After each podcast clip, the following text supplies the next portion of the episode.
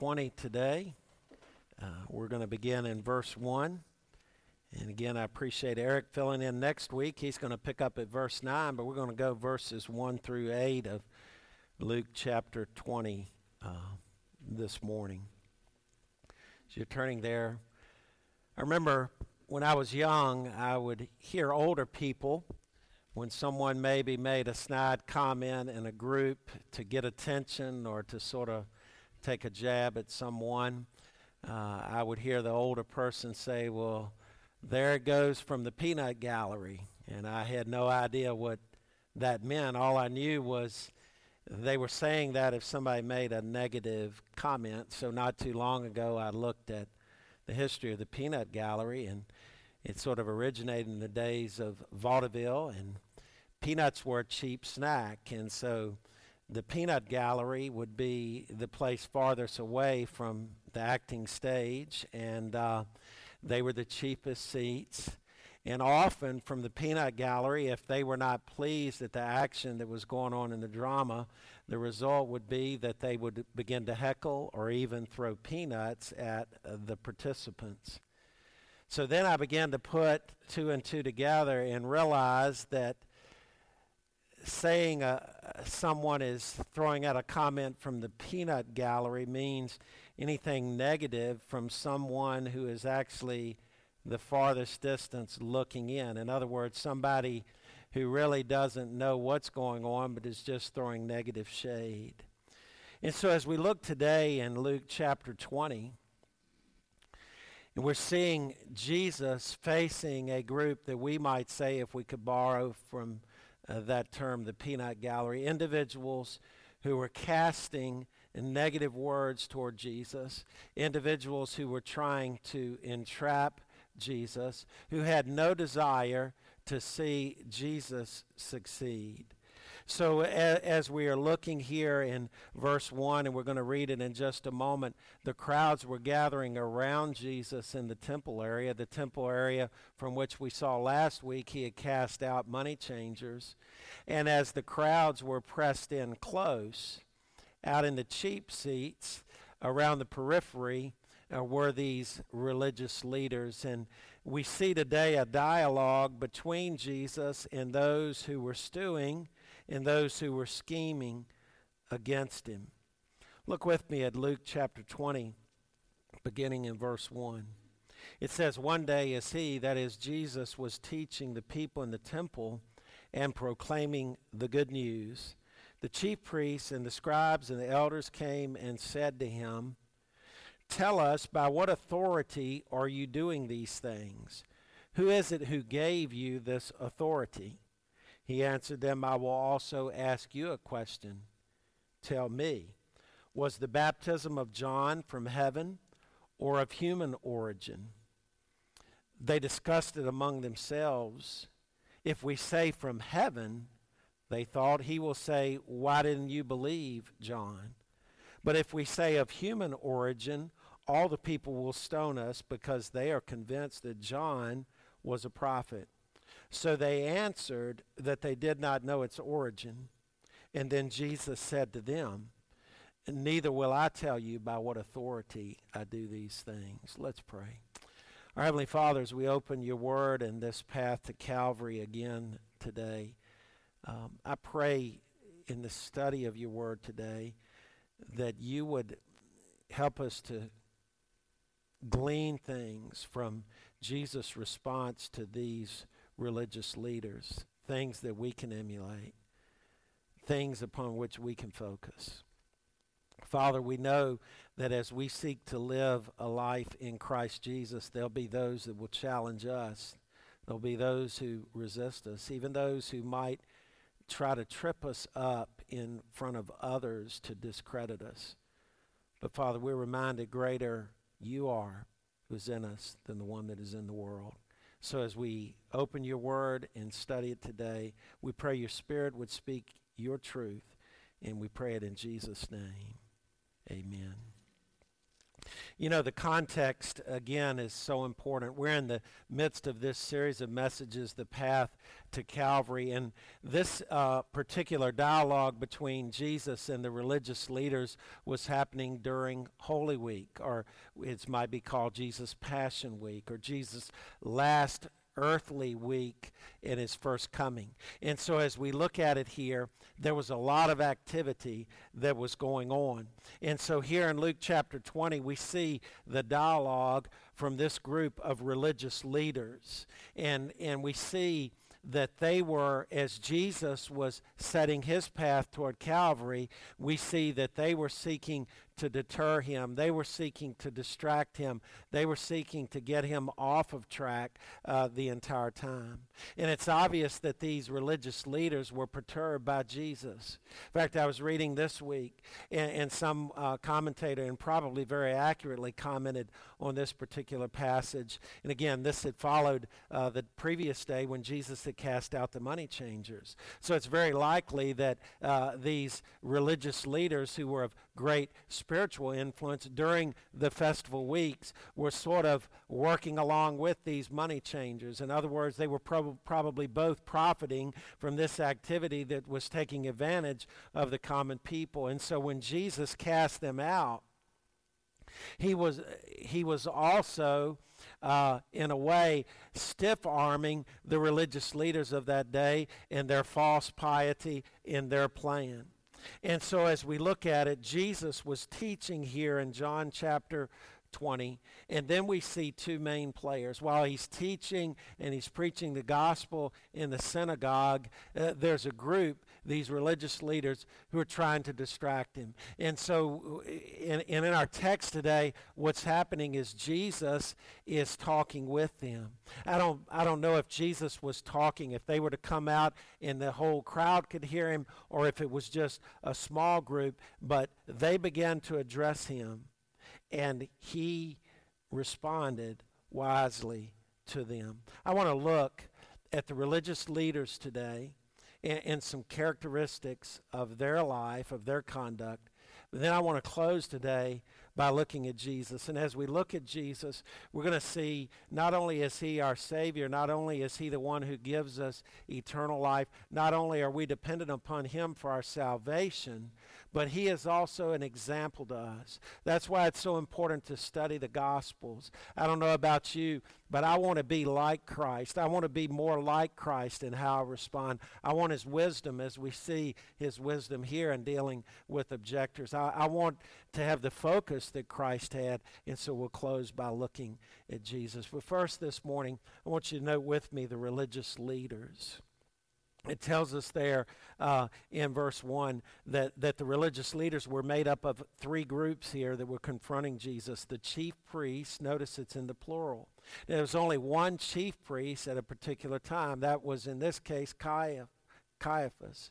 But his predecessor, Annas, was still living.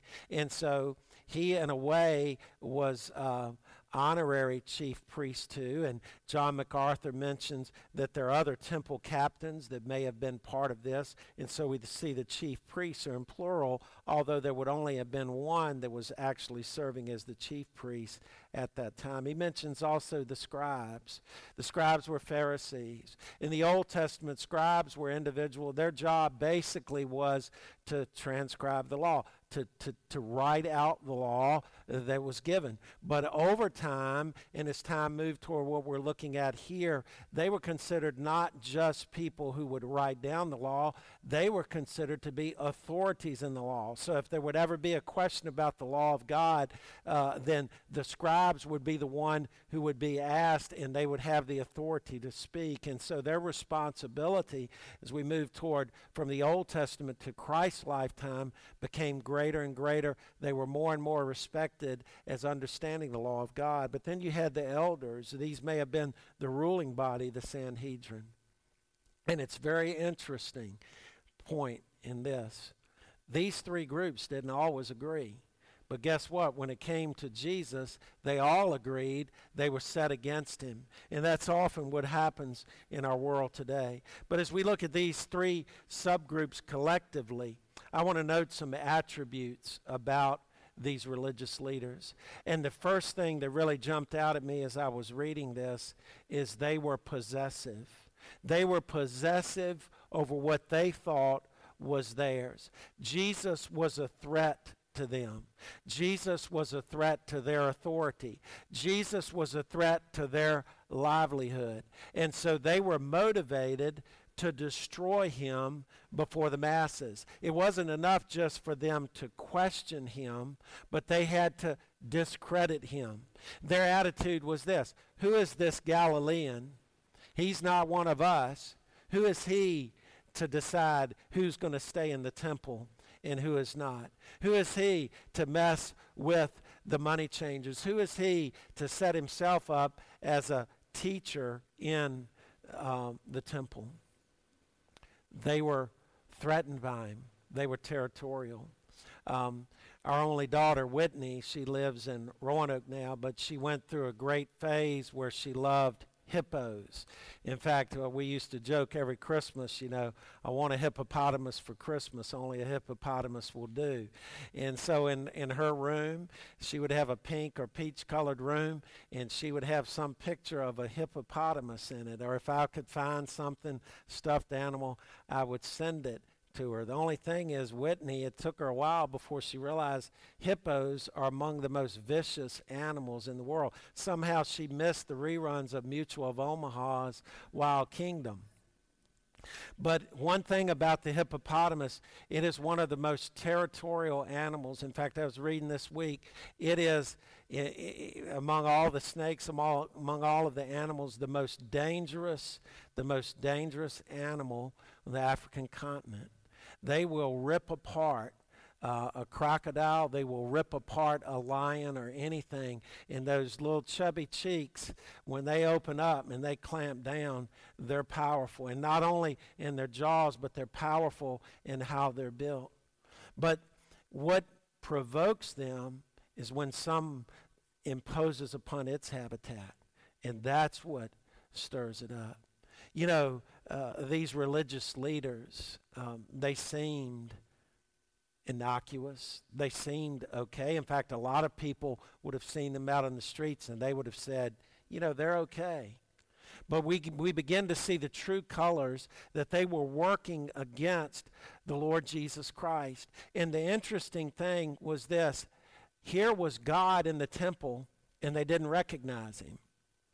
In fact, they claimed to be authorities on God and they missed him. In taking that a step farther, they claimed a right over which they had no right. In other words, here was God in the flesh speaking in the temple, and they're trying to challenge him, to discredit him, to get him out of the temple so that they could do what they wanted to do. They were what? Territorial. And there are many people today who are just as territorial not submitting to the lordship of Jesus Christ, resistant to anything spiritual that's beyond their control, those who by their very attitudes and influences can hinder the work of God in a community or through a local church, those who think, well, the church is mine, those who think, well, this community is my community, individuals who won't go along with the plans of God because they clash with their plans. But the problem is, as I began to go through this message, as I began to point the finger, I realized the fingers can point back at me. Because many times I can be territorial. Many times I don't want to be inconvenienced. Many times when the Lord seeks to work, I may say, No, Lord. Have you ever thought about that? Those two words are oxymoronic. They don't go together, no and Lord. It's a, it's a contrast in terms. You see, even as the temple here in the temple area was God's possession, the scripture tells us that our bodies are a temple of the Holy Spirit and, the, and that we're to live in obedience to God, that we're not to be territorial of our own, own lives, we're to yield ourselves to the Lord Jesus Christ. I wonder today what might be God speaking to you in your life. Are you saying no, Lord? Are you saying, Lord, I have my plans? Are you seeking to work around, discredit the Lord's work in your life, or are you yielding it? But not only were they territorial, but the religious leaders, they were duplicitous. In other words, they were deceitful. They were deceitful in their actions and their words. Now, they knew, they knew Jesus claimed to be the Messiah. I mean, from early in Jesus' ministry, they were following him. So they're saying, by what authority? They knew what he was going to say. They knew who he was. They knew uh, this. But Jesus also knew him, knew them, rather. He, he knew that they didn't want an answer to their question. What they wanted was to make a public display of him, that he would be saying something that would be considered blasphemy, and they wanted him embarrassed in front of the crowd, and they wanted him removed from the temple, temple area. They wanted him to incriminate himself. You know, if you and I were to study about the people who disturbed the Lord Jesus the most, we would realize it's not the people probably that disturb us the most. It's not the people that live on the other side of the tracks or that we consider to be a blight on society. No, Jesus was most angry with those like these religious leaders here and, and we can understand why. Because they were self righteous, they were hypocritical, and not only that, but they were seeking to gain a following for themselves rather than a following for God. And so, as we think about this and how it applies to our own lives, we need to always be asking ourselves this question God, am I living for myself or am I living for you? You see, the religious leaders, they were living for their plan. When Jesus began to come into their plan, they were upset. They were disheveled. It, it was not unlike Herod, you know, Herod the Great. When Jesus came to the earth, Herod the Great was upset and wanted to kill all the children of a certain age. He sought to find out from the Magi where Jesus was. Why was that? He felt that this child king was imposing upon his authority just like these religious leaders here. Or what about the silversmiths? I believe it was in Ephesus when Paul had to address them. They were upset. Why? Because if the gospel came into their area, then their way of making benefit through the idols that they were making would suffer. And so their thought was, I don't want Jesus here. He's crowding out my agenda. Or even the individuals that were in the temple area they were coming in and dropping their money, the great amounts of money, making a clang, saying, Really, this is about me. But Jesus, as we will see, being moved by a widow who very simply, in love for God, gave her offering. And so, as we look at it, the, the point that we see is this a simple person doing a simple act is more highly esteemed than any claimed religious leader who seeks to establish his or her own agenda. And so, as we look at that, Isaiah 57 and verse 15, God says in the Old Testament there, I, he's speaking of himself, live in a high and holy place and with the oppressed and lowly in spirit, to revive the spirit of the low, lowly and to revive the heart of the oppressed. What he's saying there is, I'm high and I'm holy, and I live in a high and holy place. But he says also, I live among the lowly, among those who are lowly in heart, among the humble. Based on that definition today of where the Lord abides, would you say today, He abides with me? Not the religious leaders of that day, because that didn't characterize them. And so we see they were duplicitous. What they appeared to be outside, outwardly, was not who they truly were inwardly. And we're going to see in just a moment how Jesus reveals that. But there's a third characteristic they were intentional. They were very intentional in what they did. It wouldn't have surprised me, and the scripture doesn't say it, and we always need to be careful uh, this, not to uh, assume something would happen but, but in my mind, it wouldn't have surprised me if they had set this trap days before. If maybe they had planned ahead, you know, if, he does this, if he goes into the temple area and there's a, a, large group there, then we are going to do this. And so we see they were intentional. They were setting their trap. In fact, we're going to see it in a couple of weeks also how uh, he, they try to set him against the Roman Empire. He said, you know, is it lawful? Um, to give to God or to give to Caesar. We're going to look at that. And Jesus said, There, render unto Caesar the things that are Caesar, and unto God the things that are God. And so he caught him. And again, they were setting traps. And so here were the religious leaders of that day, insecure. They were trying to, to uh, possess what they thought was theirs. They were territorial. They were deceitful. And it would be like if they were going around here and just setting a trap here, setting a trap there, setting traps to try to catch Jesus. There are people today who would do the same thing, try to trap us in our words try to make us as Christians seem to be ignorant about things. And to those, we are to continue in the example of Christ to proclaim Jesus. Well, let's look very quickly at Jesus because we, we understand the game of these religious leaders. But let's look at Jesus. While the religious leaders, in the third point, we saw they were intentional, we're going to see that Jesus was more intentional. While they were persistent, and they were persistent in being resistant, Jesus was even more persistent. There's something, as I was looking at this, that jumped out. Um, there aren't a lot of verses here. And I want to apologize to Eric uh, I gave him the longer passage next week, and actually a passage from which I've not preached before, so you haven't heard it unless you heard it somewhere else. And uh, we were talking how that it's a good passage, but it's not one you often heard uh, preached from. But it so happened, and it did just so happen, Eric, in the timing of this, this week was just six verses, and it wasn't a lot. And I began to think about why was this not, why was not a lot of narrative about this? Because Jesus didn't waste his time.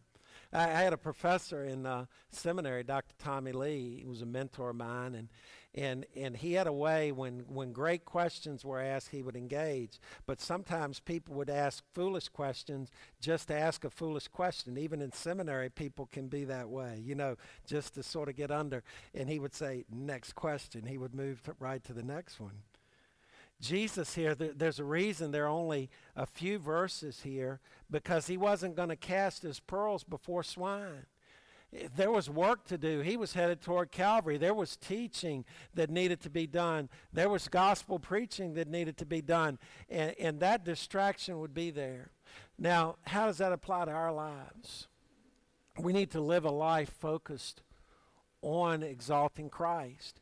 We need to be alert to the distractions that may move us from that. And so Jesus, he saw these individuals and basically he said, I don't have time to engage in a long discussion. He gave them a quick response by asking another question, and that was it. Now, we need to be very careful here this casting of pearls before swine.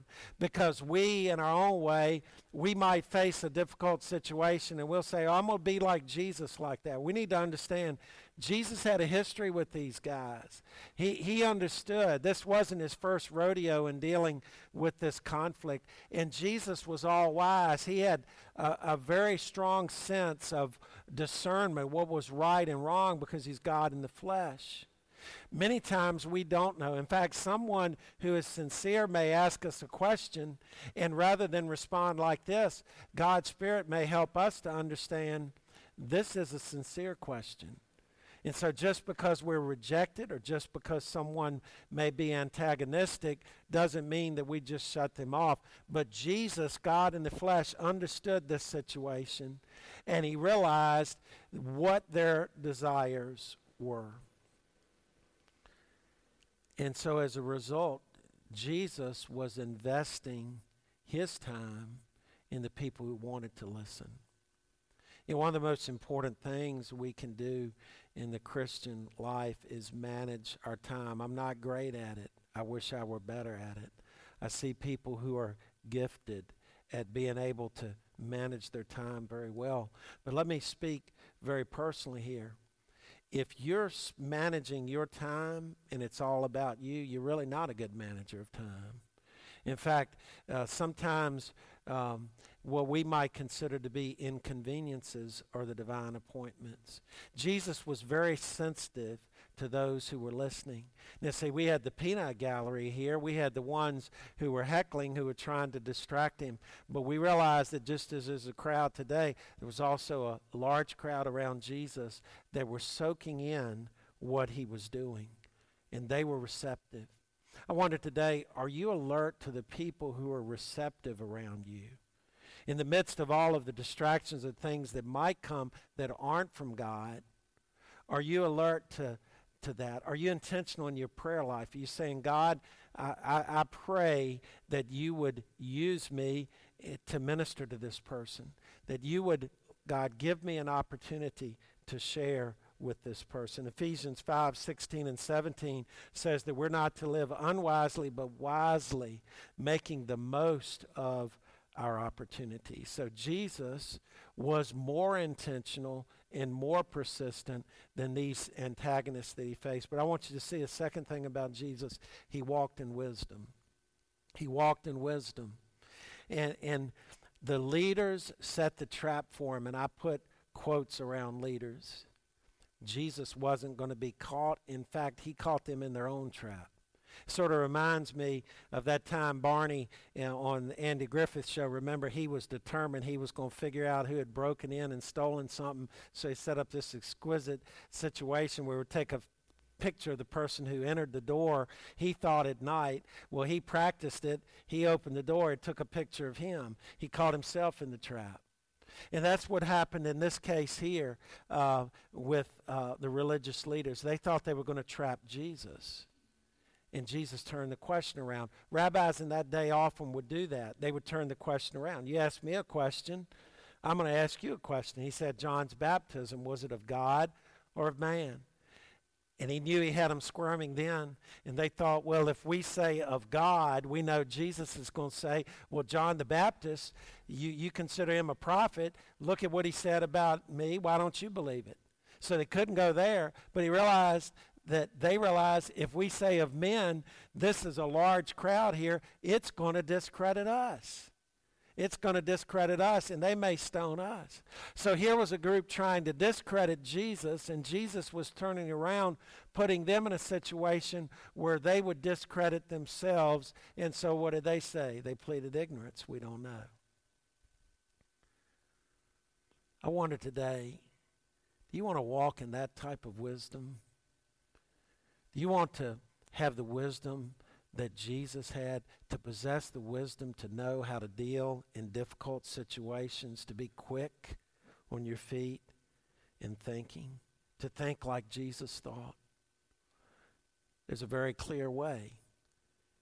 Know the Word of God. Apply the principles of the Word of God to your life. Study the Word of God. Apply the Word of God. Grow close to God through the presence and power of His Holy Spirit. Practice obedience in your life. If you desire that wisdom and take the steps, then you too will, in that time of testing, be able to act wisely. But I want you to see a final thing about Jesus. He did avail himself to those who earnestly sought him. It was a horse and pony show with these religious leaders. Jesus put that fire out very quickly. But I want you to see in verse 1, he was teaching the people in the temple and proclaiming the good news. Go, going back to my mentor at, at seminary, this distraction came. He moved, he said, Next question. Ready for those who were really serious about hearing from him. We've been studying on Wednesday nights about King Asa, and uh, we finished that out uh, this past week. And, and it said, and we looked at it two times, that God said this Seek God, and I'll be found by you. Something simple.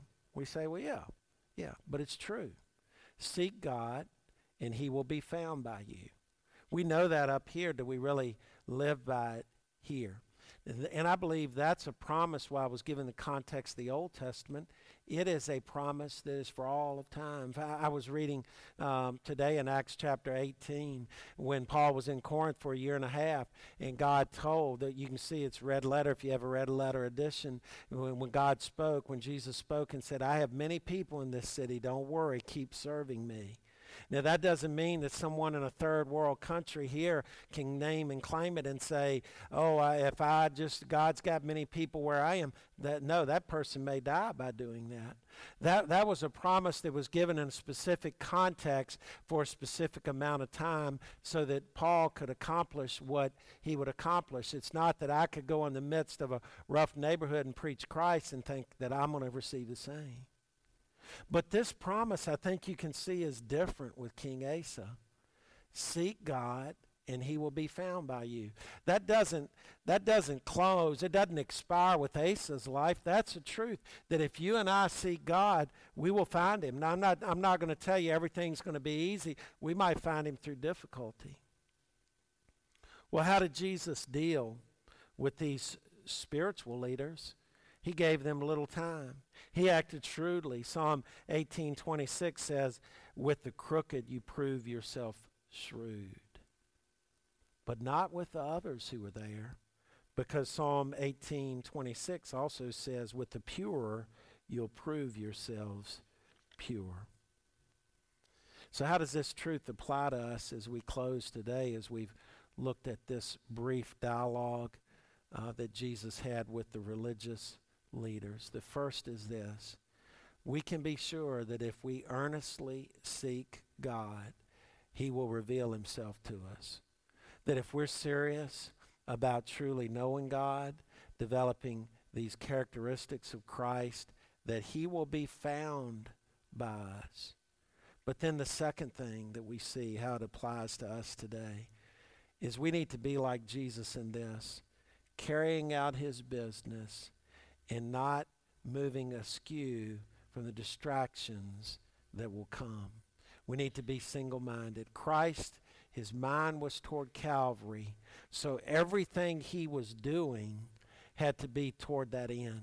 And so it says that in one day as he was teaching, in other words, rather than saying, and this is three days before Calvary, you know, I've, I've been in this three years. It's coming Friday, um, and I'm just going to take some time off. No, he continued to teach, he continued to preach.